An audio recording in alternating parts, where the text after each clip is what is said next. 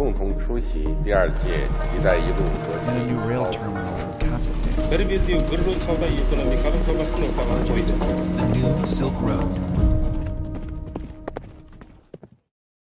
Добро пожаловать в подкаст «Китай, Евразия и все остальные». Подкаст о поясе и пути, больших играх и другой геополитике. Я ведущий Руслан Изимов. Какие изменения Могут быть в Китае при Си Цзиньпине?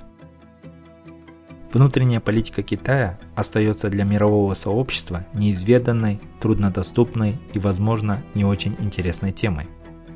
Однако именно внутриполитические процессы в Китае зачастую становятся двигателями внешней политики. А внешняя политика Пекина сейчас без преувеличения может изменить мировой баланс. Почти ровно 10 лет с момента прихода к власти в Китае амбициозного лидера в лице Си Цзиньпина. В текущем году, осенью, истекает срок его полномочий на посту генерального секретаря Компартии Китая. Но, судя по всему, он не собирается покидать ни один из ныне занимаемых постов. Это значит, что Си Цзиньпин и его команда продолжат намеченный курс реформ. В связи с этим самое время посмотреть, что изменилось во внутренней политике Китая за последние 10 лет. Как меняется идеология Компартии Китая? Поддерживает ли китайское общество и молодежь новые идеологические установки Компартии? Может ли ханьский национализм выйти из-под контроля и угрожать стабильности как самого Китая, так и соседей КНР? Как меняется демография современного Китая? И, наконец, какие изменения можно ожидать от предстоящего осенью текущего года 20-го съезда Компартии Китая? Останется ли Си Цзиньпин у власти? Эти основные внутриполитические тенденции мы обсуждаем со специалистом по Китаю, старшим научным сотрудником Центра евроазиатских исследований Института международных исследований МГИМО МИД России Иваном Зуенко.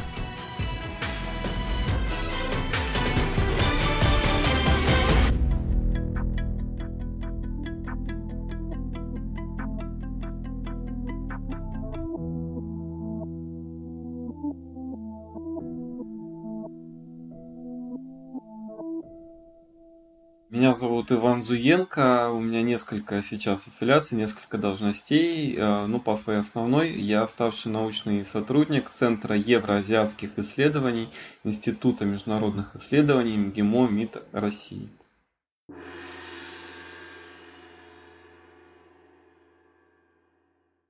Иван, мой первый вопрос. Что происходит на идеологическом поле Китая сегодня?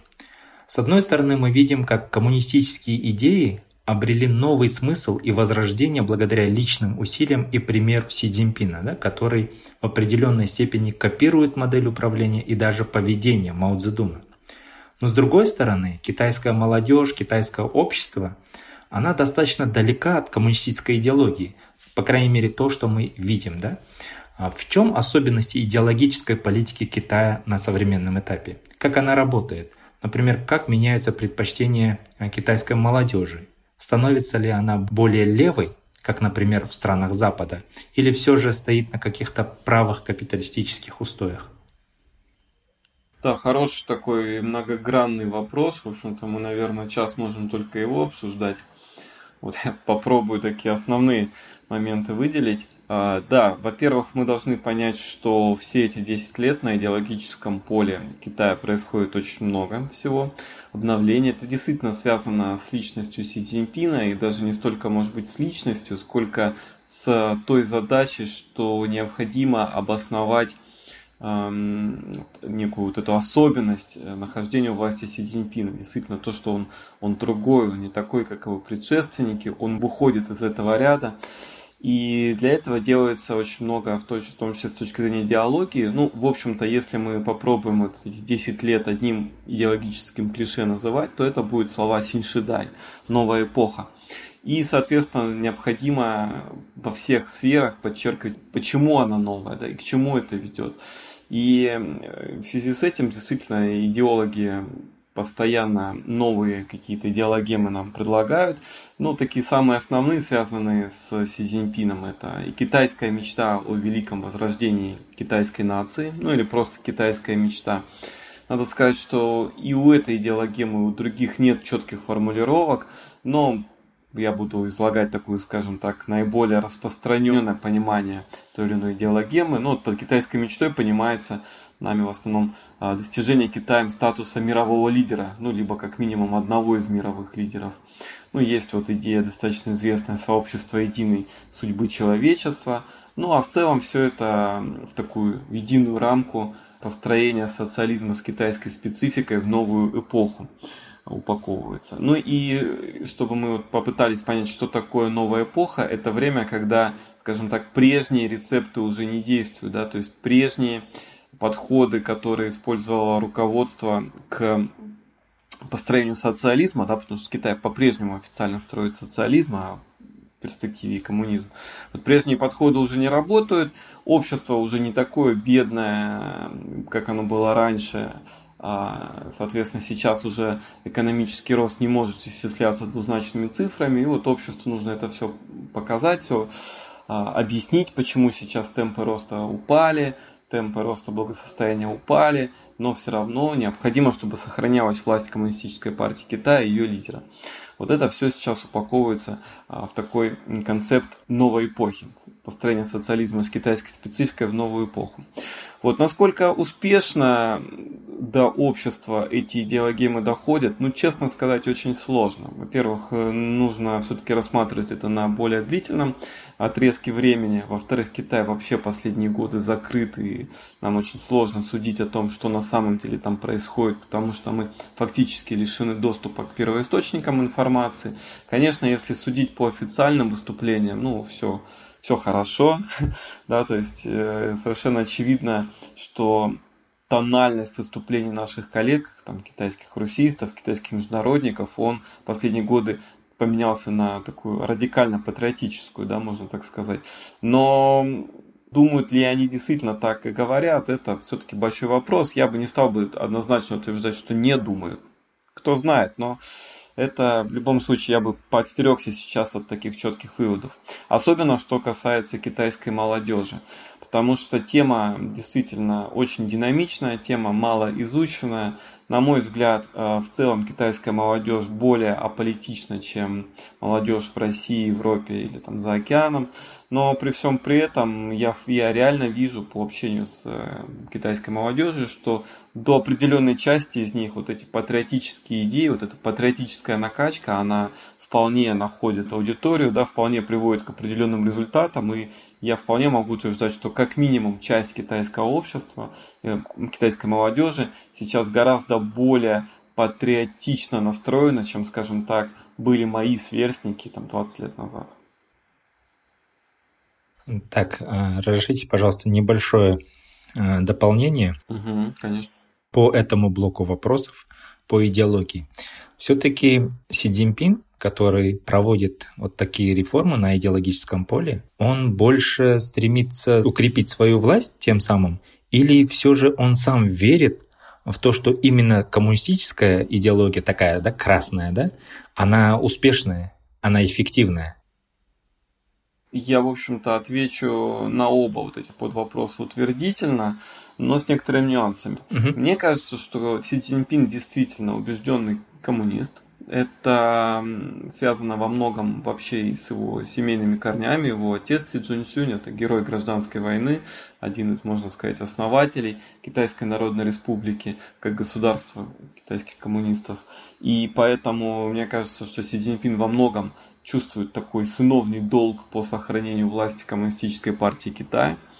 Это первое. Второй момент. Его вообще взросление как управленца, как вот личности пришлось на период э, реформ Дэн Сяопина, 80-е годы, когда действительно достаточно резко повышался уровень жизни населения, и все это так или иначе было связано с властью Коммунистической партии Китая. То есть, в общем-то, опять же, он вполне искренне а, должен был поверить в успешность, эффективность вот этой модели китайской.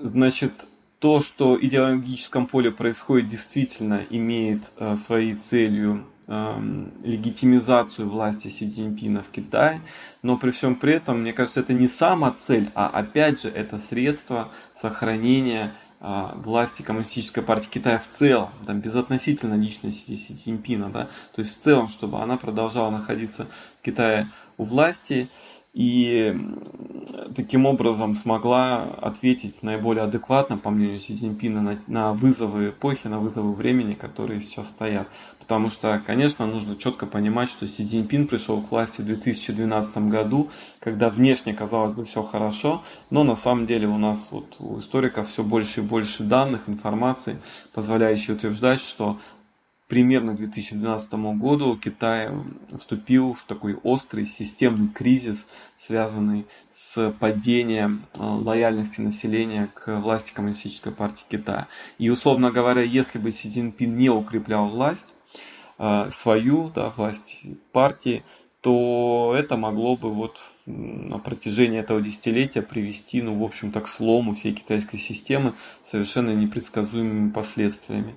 В общем-то, Си Цзиньпин, скорее всего, достаточно близко к сердцу воспринимал эти риски и поэтому сделал максимум того, чтобы все-таки укрепить власть Компартии, ну и посредством укрепления власти своей собственной. Очень интересно.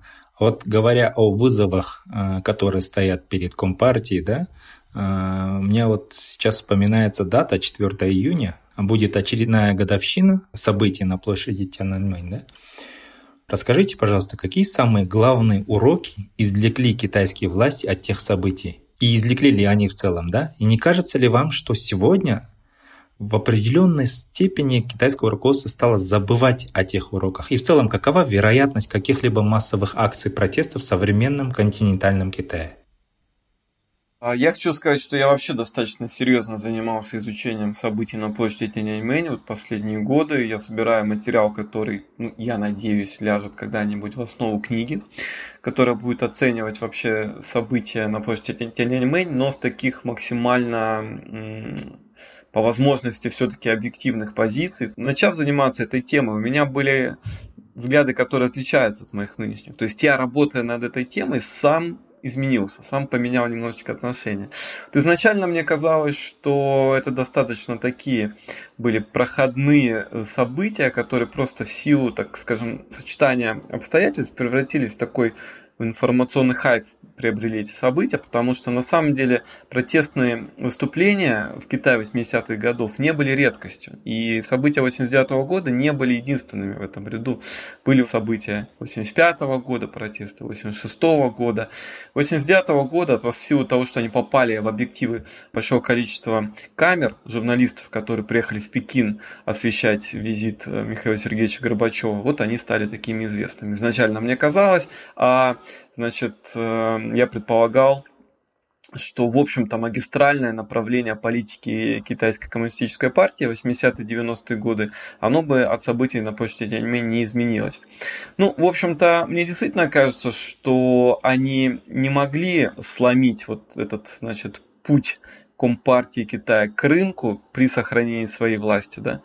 Но они, безусловно, события на почте Няньмэни, их подавление, значительно форсировали многие процессы и действительно привели к тому, что еще в конце 80-х годов Китай дал четкий и недвусмысленный ответ на вот одну из основных дилемм реформ. Должны ли реформы обязательно сопровождаться демократизацией режима?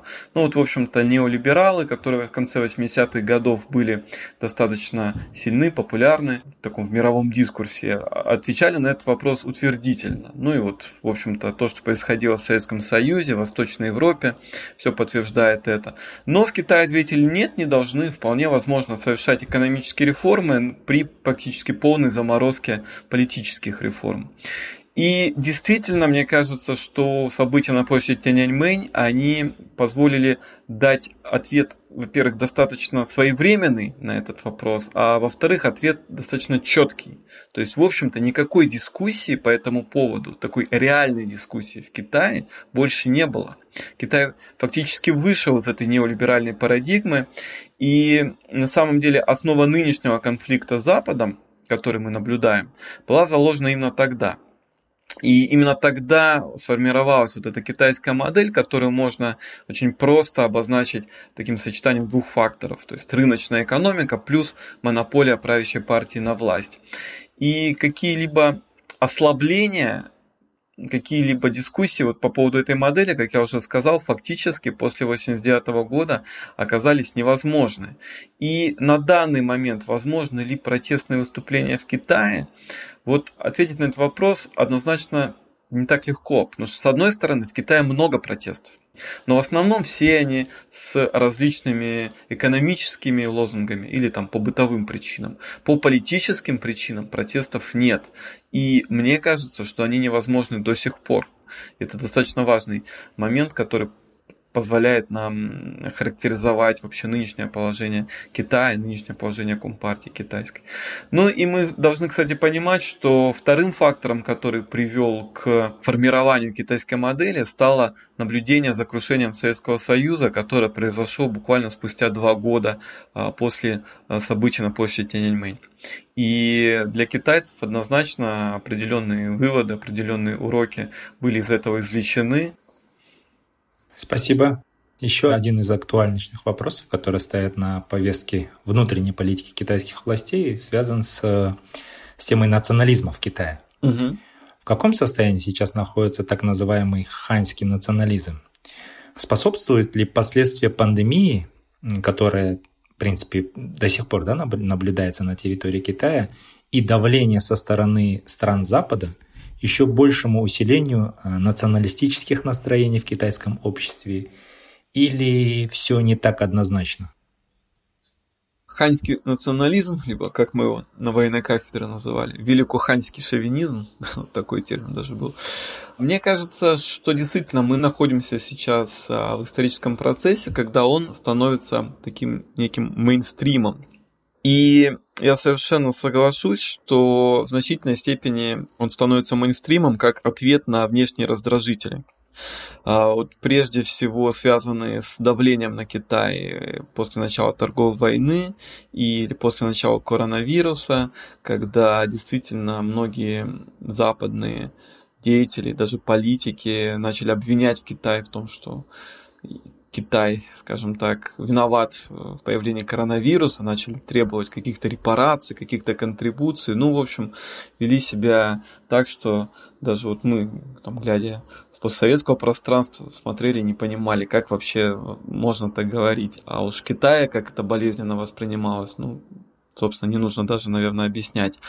Плюс ко всему мы должны понимать, что ханьский национализм был всегда, вот он и 80-е годы был, и э, я работаю над темой значит, протестного движения на площади Няньмэнь. На самом деле, я хочу сказать, что и тогда отдельные личности вполне с националистических позиций выступали.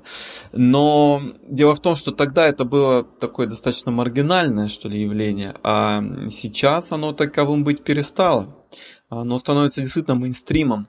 И с одной стороны, вот этот рост ханьского национализма и вообще в целом китайского национализма, тут есть о чем нас, тут есть нюансы между этими, безусловно, терминами, но в целом мы должны понимать, что у страны, у общества есть ощущение, что Китай добился огромных успехов за последние десятилетия, Никто, я думаю, с этим спорить не будет. Это успехи, которыми можно и нужно гордиться. И это первая составляющая. А второй момент, мне кажется, внешний мир становится все менее привлекательным для Китая. То есть что-то китайскому обществу вообще непонятно. Ну, например, вот так называемая новая этика все эти вещи, которые серьезно занимают э, западное общество, ну, для Китая это как минимум просто непонятно. Многие вещи вызывают раздражение. Ну, вот тот менторский тон, вот это высокомерие, с которым Запад говорит с Китаем. И вот вообще все последние годы, и вот даже последние месяцы, когда Запад пытается Китай призвать на свою сторону в таком давлении на Россию, то надо сказать, что Запад продолжает говорить с Китаем свысока с этим ментовским тоном, и, безусловно, это раздражает. И когда у тебя вторая экономика мира и огромные успехи, то, конечно, это так или иначе вызывает рост национализма. Тут-то все достаточно понятно. Кроме того, действительно, реакция на коронавирус – это такой момент э, цивилизационного разлома, поскольку разные цивилизации, ну, вот, условно говоря, восточноазиатская, китайская, да, и западная, совершенно по-разному отреагировали на коронавирус. Китай действительно смог э, вот, все эти годы проводить политику нулевой терпимости к коронавирусу. Она первое время казалось, что она абсолютно успешна. Сейчас, в 2022 году, нам так не кажется, после почти трехмесячного да, локдауна в Шанхае. Но, тем не менее, это, это наш взгляд со стороны. А в Китае считают, что если бы весь мир вел себя так, как Китай, никакого бы коронавируса бы уже не было. Если бы все дисциплинированно сидели вот первые месяцы на локдауне, как это было в Ухане в 2020 году, то никакого бы коронавируса сейчас не было. Скажите, пожалуйста, а есть угроза того, что этот национализм ханьский и даже китайский может выйти из-под контроля? Если вот чуть-чуть посмотреть вкратце, да, приоткрыть завесу. Чем может угрожать китайский национализм для внешнего мира? Как минимум это осложняет гуманитарные контакты. То есть Китай действительно совершенно искренне становится совершенно целенаправленно, да, последовательно и, как я уже сказал, искренне становится более закрытой страной.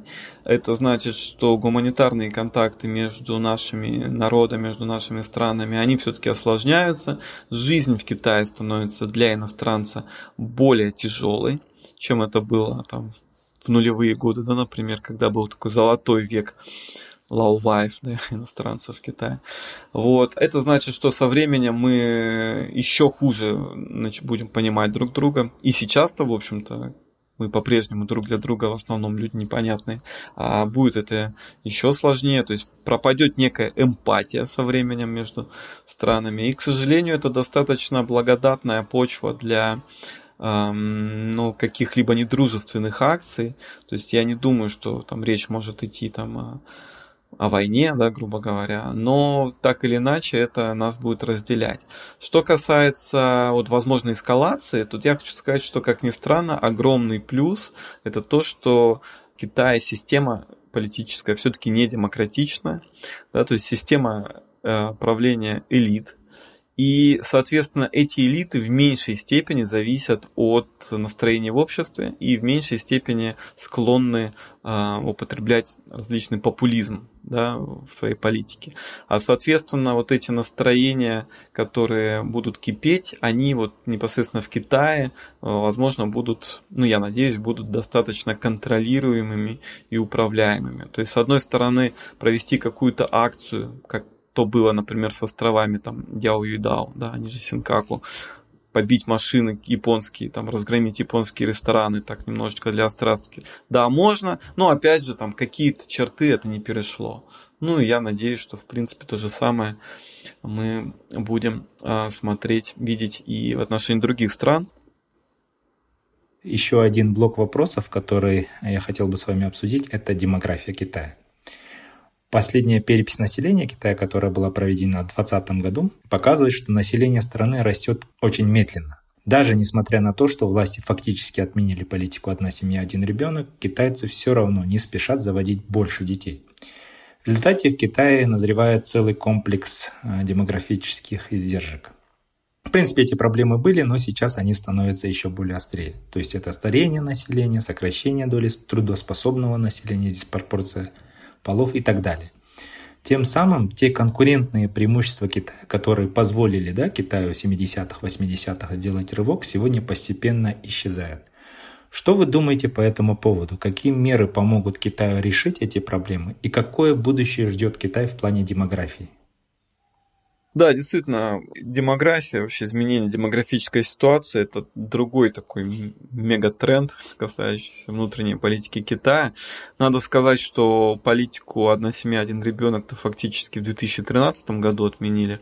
Тогда было разрешено заводить двух детей тем парам, в которых хотя бы один из родителей, хотя бы один, является единственным ребенком. Ну, понятно, что в стране с 80-го года действовали достаточно жесткие ограничения на рождение второго ребенка, и фактически вот это означало, что может завести двух детей подавляющее большинство населения.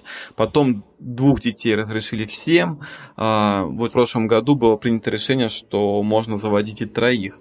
Кстати, заметим, что четверых вот нельзя почему-то. То есть это, это все еще ограничения, да, то есть они очень мягкие стали, но это все еще ограничения. Ну, а мне кажется, что ничего они уже не переломят-то на самом деле. Китай уже сейчас был, перестал быть самой населенной страной мира, ну, вернее, вот ожидается, что где-то в мае, в июне Индия, если вот та динамика, которая есть в индийской демографии сохраняется, то Индия обгоняет Китай скорее всего, вот уже в конце этого года об этом будут говорить уже достаточно четко. А, ну и, соответственно, мы видим, что вскоре будет ощущаться нехватка молодежи, в перспективе вообще трудоспособного населения. К середине века ожидается, что ставшие 60 лет будет примерно полмиллиарда человек, то есть треть всех граждан Китая, можно так сказать, даже чуть больше трети. И, конечно, это все чревато массой социально-экономических проблем, беспрецедентной нагрузкой на бюджет. То есть примерно через 30 лет Китай окажется в таком же положении в плане соотношения работающих и пенсионеров, которое, например, существует в России. Да, то есть мы абсолютно четко понимаем, что те рецепты успеха, которые в Китае были раньше, они вот сейчас перестают работать не только потому, что население стало богаче, оно же не хочет работать там за 3 копейки, но и потому, что от этого населения в принципе будет меньше. Это все огромная проблема, и на мой взгляд, никакие меры по стимулированию рождаемости эту ситуацию не изменят. Коэффициент рождаемости в Китае сейчас находится на уровне примерно 1,7, то есть это столько же, сколько США и Великобритании. Если мы посмотрим на самые развитые китайские регионы, то там этот коэффициент еще ниже. В Пекине и Шанхае этот коэффициент меньше одного.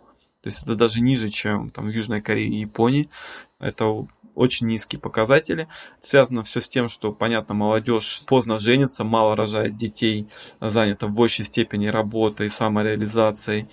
Плюс ко всему нужно понимать, что для китайской молодежи, ну вообще для поколения вот 30 плюс 30 плюс-минус 10 лет.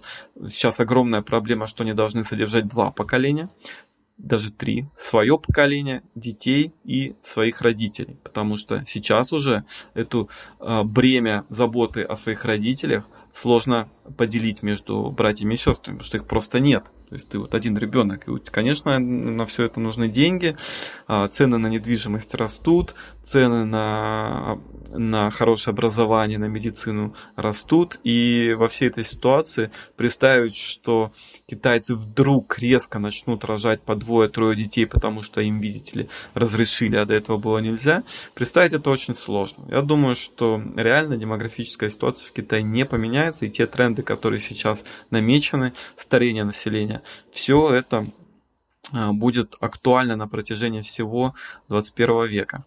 Как из этого выходить, из этой ситуации? Ну, по всей видимости, единственный реальный способ – это развитие технологий. Э, развития робототехники, искусственного интеллекта, анализа больших данных, то есть все то, что позволит каким-то образом заменить э, дефицит рабочей силы. Понятно, что если у тебя развита техника, тебе не нужно, вот как раньше, много людей, чтобы, которых будут выполнять очень простую работу, получать за эти копейки, да, и вот на всем этом будет а, на всем этом будет строиться китайская экономика. Но вот нужно ее перестраивать. В Китае это знают, понимают. Да, спасибо, очень подробно рассказали с цифрами. Думаю, что для наших слушателей, наверное, было бы интересно узнать еще такой небольшой момент, связанный с демографией. А могут ли эти демографические проблемы вынудить власти выталкивать население за пределы страны? Ну, я думаю, что это такая одна из распространенных страшилок, но давайте мы ее все-таки прокомментируем. Есть ли такая вероятность? Эта страшилка мне, как э, жителю Дальнего Востока, человек, который в общем-то, всю свою жизнь жил и работал на Дальнем Востоке. Хорошо известно, как я думаю, жителям Казахстана и Кыргызстана.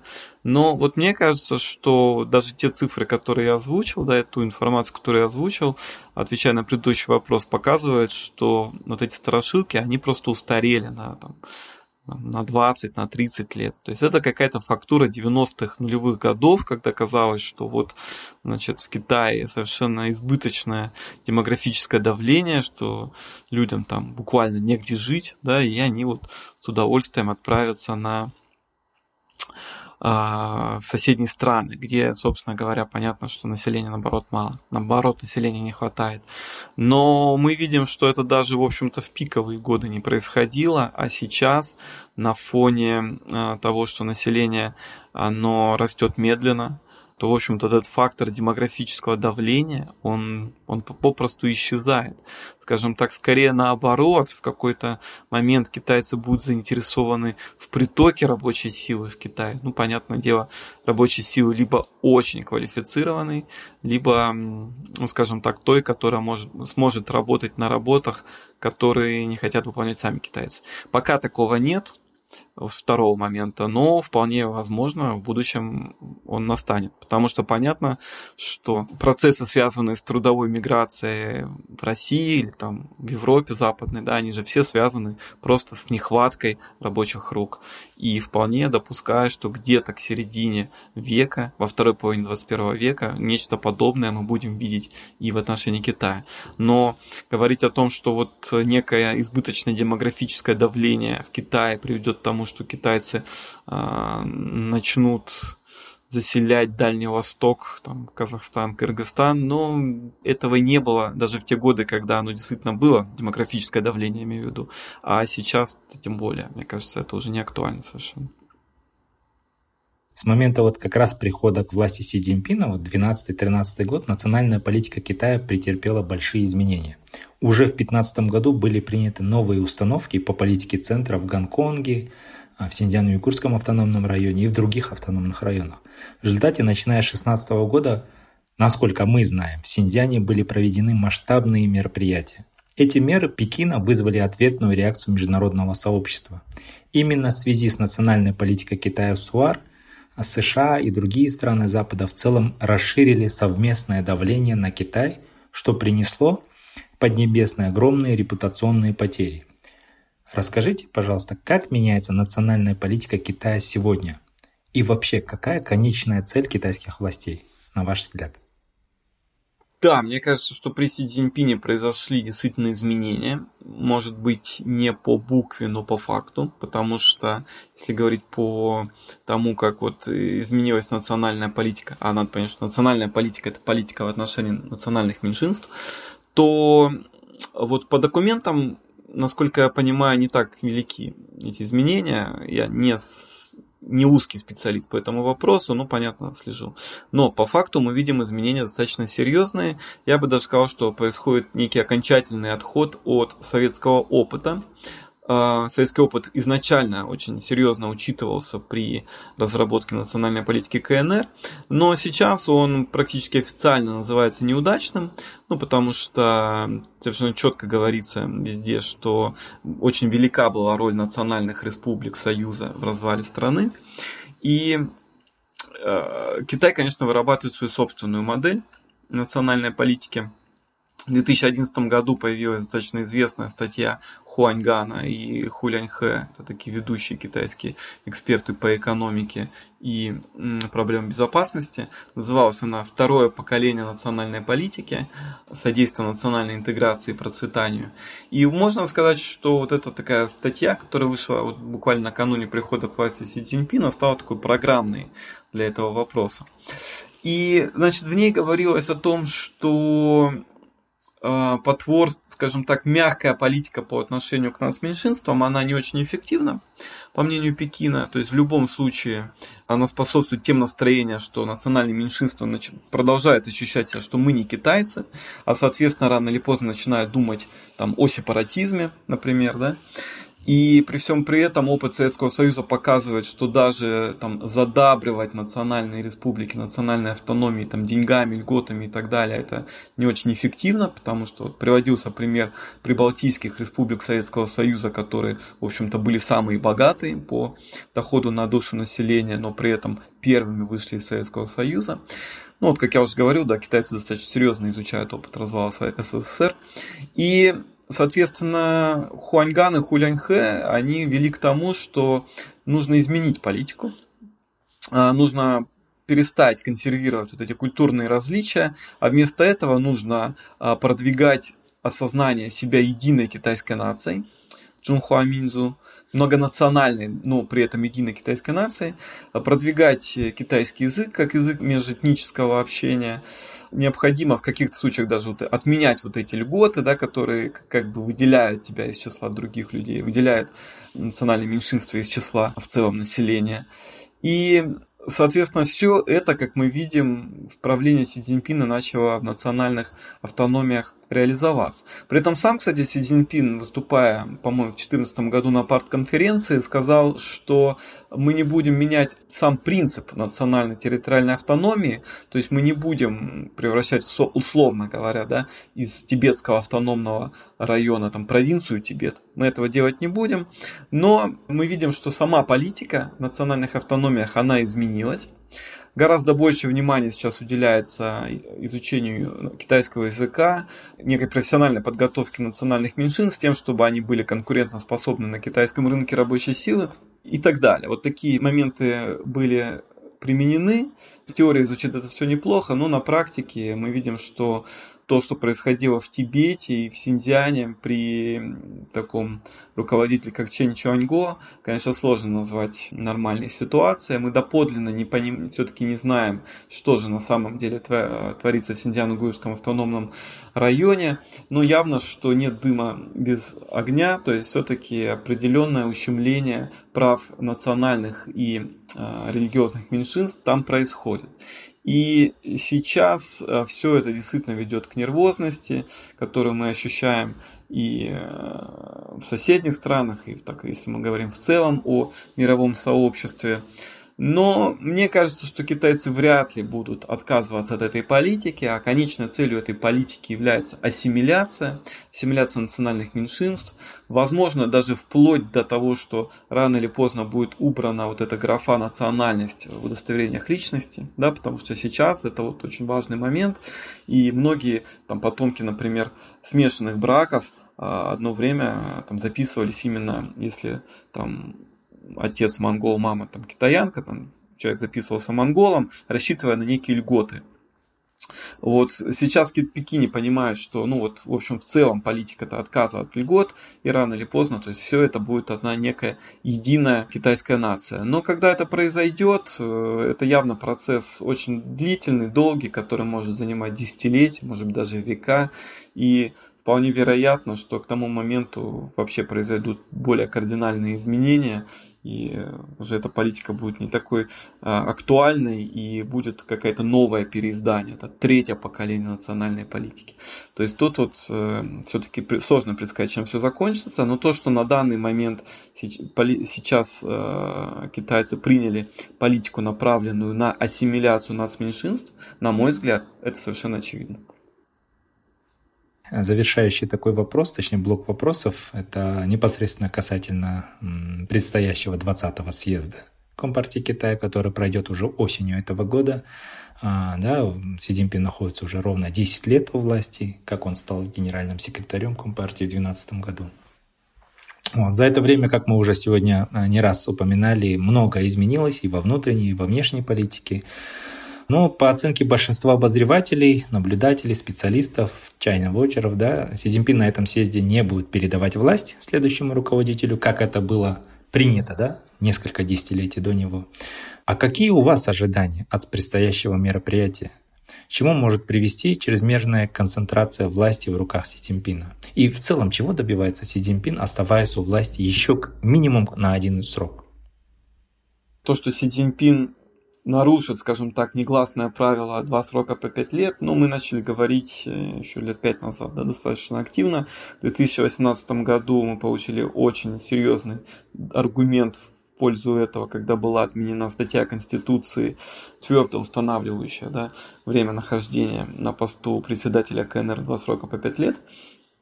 Вот нам и вроде как всем стало все это совершенно очевидно. Ну, я вообще считаю, что по всей видимости, это переход к такой системе пожизненного управления, как, кстати говоря, было большую часть истории Китая и большую часть истории мира.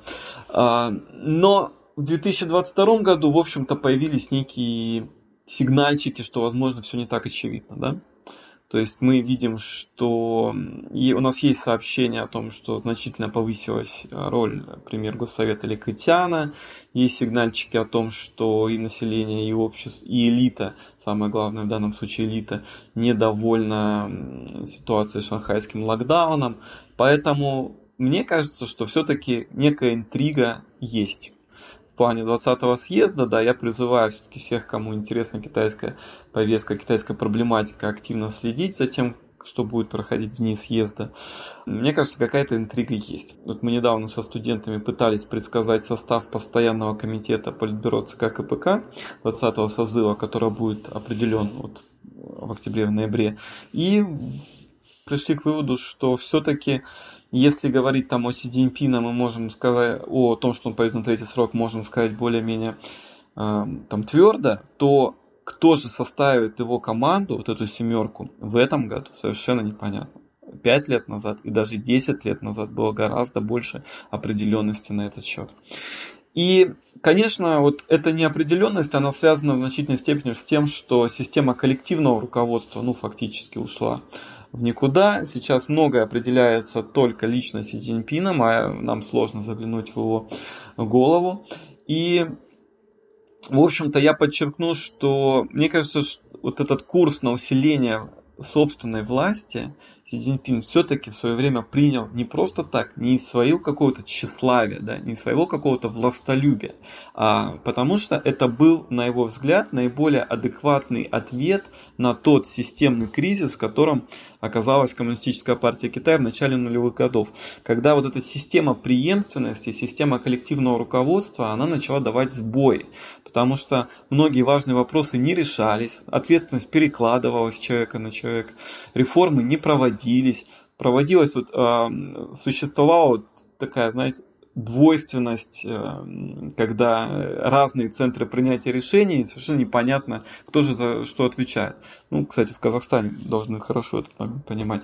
Ну, и нужно было некое единоначалие, да, и поэтому Си Цзиньпин, придя к власти, соответственно, это единоначалие начал э, укреплять. Сейчас ситуация в мире, она легче не стала. Более того, внешние вызовы, они стали гораздо сложнее. Это и торговая война, и ситуация с коронавирусом, и, значит, ситуация связана с украинским кризисом. И понятно, что в этой ситуации, опять же, ответственному руководителю, ну как этому, как ему уйти?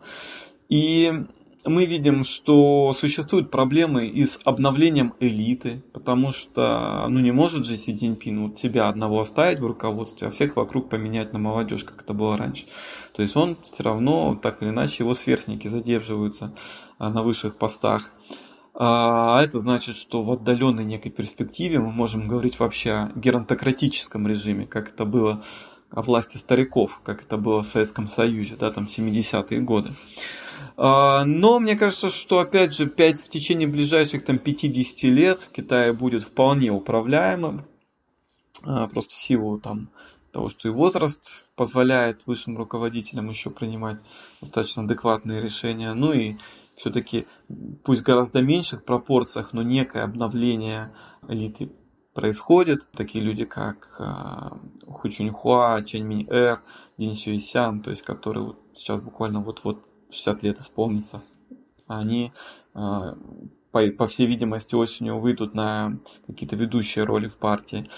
Вот, поэтому мне кажется, что мы должны понимать, что риски э, геронтократии существуют, но в течение ближайших 50 лет все-таки о них будет говорить преждевременно. Ну а в некой отдаленной совсем уж перспективе, то, конечно, как и всегда, как это бывает после ухода от власти сильного лидера, ну, неизбежным будет какой-то элемент смутного времени, какой-то элемент э, кризиса, к сожалению, так э, чаще всего так и происходит. И даже если мы возьмем там историю Китая, то поймем, что сразу после смерти Мао Цзэдуна в 1976 году, опять же, не все сразу стало так хорошо, да, не сразу укрепился Дэн Сяопин со своими там идеями, то есть был период такого междуцарствования. К сожалению, это, вероятно, ситуация, которую нужно держать в уме и, и нам, как наблюдателям событий в Китае, и самим китайским руководителям. Спасибо. Разрешите такое совсем небольшое дополнение. Вот вы упомянули про роль Госсовета и о том, что в прессе, ну, действительно, да, много стали писать про конкуренцию между Си Цзиньпином и премьером Ли Кэцяном. А вы не могли бы немного рассказать вообще в целом про внутриэлитный расклад? То есть все-таки существует какая-то межфракционная борьба в Китае? И как она сегодня выглядит? Да, хороший вопрос, который позволяет, в общем-то, наверное, действительно дать важный комментарий, потому что э, сейчас в СМИ распространены ну, такие достаточно оторванные от реальности взгляды о том, что межфракционная борьба мало того, что она имеет характер острой борьбы, а во-вторых, о том, что ее можно, мол, изобразить в системе координат, что одни там за Америку, да, другие такие вот там ультрапатриоты. Вот мне кажется, что такой расклад абсолютно некорректен, неверен, он не подтверждается э, источниками. И не совершенно непонятно, как вообще брать информацию для него, потому что Китай вообще закрыт, а уж там Джунаньхай, да, то есть высшая резиденция руководства китайского, это вообще тайна за всеми печатями. Но, безусловно, какая-то межфракционное взаимодействие в Китае существует. Оно существовало всегда, существует оно и сейчас. Я бы рекомендовал тем, кто хочет э, в этой теме разбираться, исследования таких эм, ученых, как Чен Ли, это китаец, но он сейчас живет, живет в Америке, да, то есть пишет, в общем-то, по-английски. И Вилли Лам, это гонконгский исследователь. Вот они много пишут о межфракционном взаимодействии без вот этого, без какой-то э, стремления навешать ярлыки, пишут о том, что реально существует. И их основная мысль заключается в том, что есть некие фракции, которые объединяются просто по принципу личных отношений, но они не имеют между собой серьезных идеологических противоречий. Понятно, у них не совпадают взгляды там на какие-то тактические моменты, но стратегически они в целом, эти фракции, мыслят схоже. И они между собой взаимодействуют не как в формате такой острой борьбы, а в формате вот каких-то договоренностей, каких-то компромиссов. И действительно, если мы вот будем рассматривать ситуацию в китайской элите таким образом, ну можно выделить фракцию, вот условно говоря, элитистов, их называют э, Чен Ли, это люди близкие лично к Си Цзиньпину, и там фракцию популистов, э, которые объединены вокруг там Ли Кэтяна и близки к предыдущему председателю КНР Худинтау. И среди них много выходцев из комсомола, поэтому их там часто называют там, комсомольцами. Но говорить о том, что эти комсомольцы являются проамериканскими, говорить, что они буквально там чуть ли не ведут подковерную какую-то борьбу, против людей Си Цзиньпина, ну, совершенно невозможно. То есть нужно понимать, что фракционное взаимодействие есть, но я бы все-таки говорил именно о взаимодействии, а не о борьбе, и не делал бы вот каких-то далеко идущих выводов о том, что Китай там чуть ли не находится на пороге некой гражданской войны.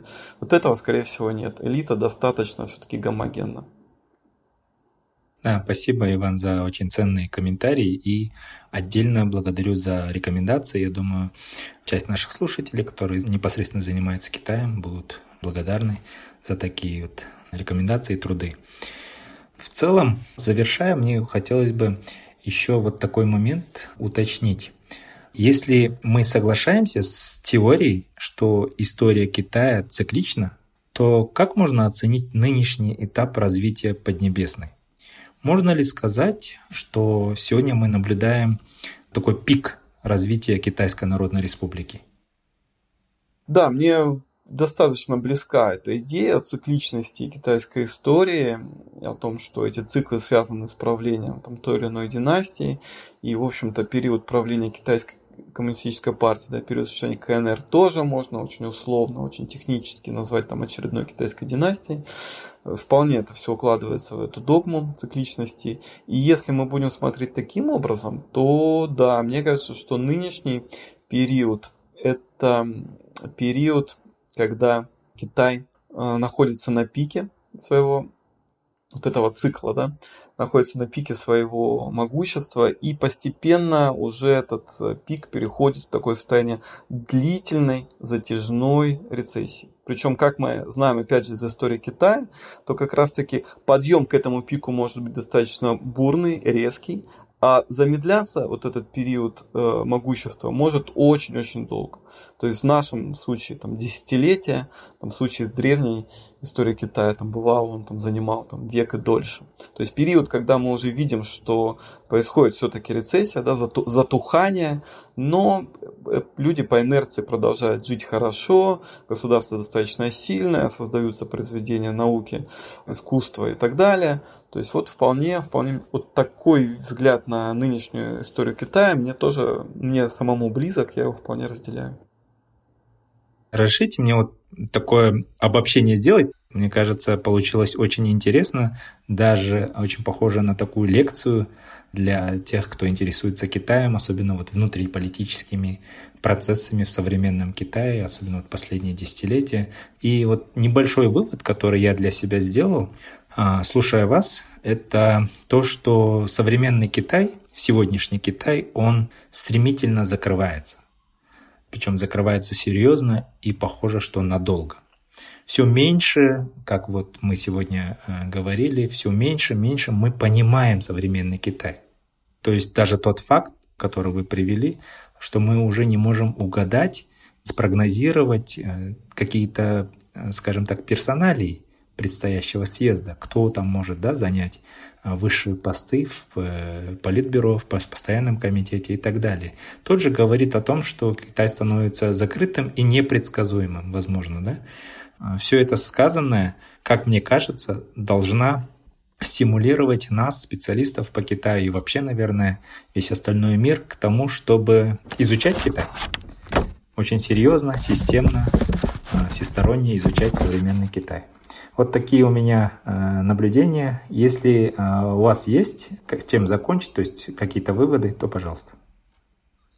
Да, я в целом соглашусь с этими выводами по поводу закрытости и того, куда идет Китай, но при всем при этом я отмечу, что те тенденции, о которых мы сегодня говорили, касающиеся национальной политики, демографии, касающиеся того, что Китай сейчас находится на пике с постепенным эм, с постепенным утуханием, да, мы должны понять, что это все очень и очень длительные м, тенденции, которые займут годы и даже десятилетия. То есть каких-то быстрых изменений мы не должны ожидать и не должны их предсказывать. То есть по-прежнему э, очень многие вещи, которые были сформированы в предыдущие десятилетия, они все еще будут на повестке дня.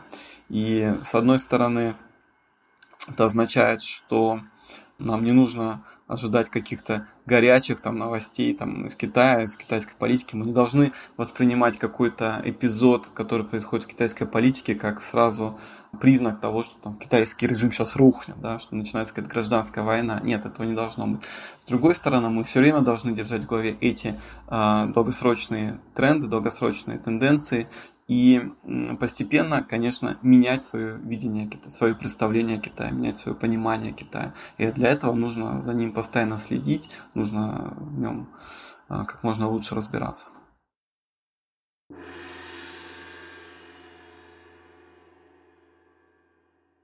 С нами был старший научный сотрудник Центра евроазиатских исследований Института международных исследований ГИМО МИД России Иван Зуенко.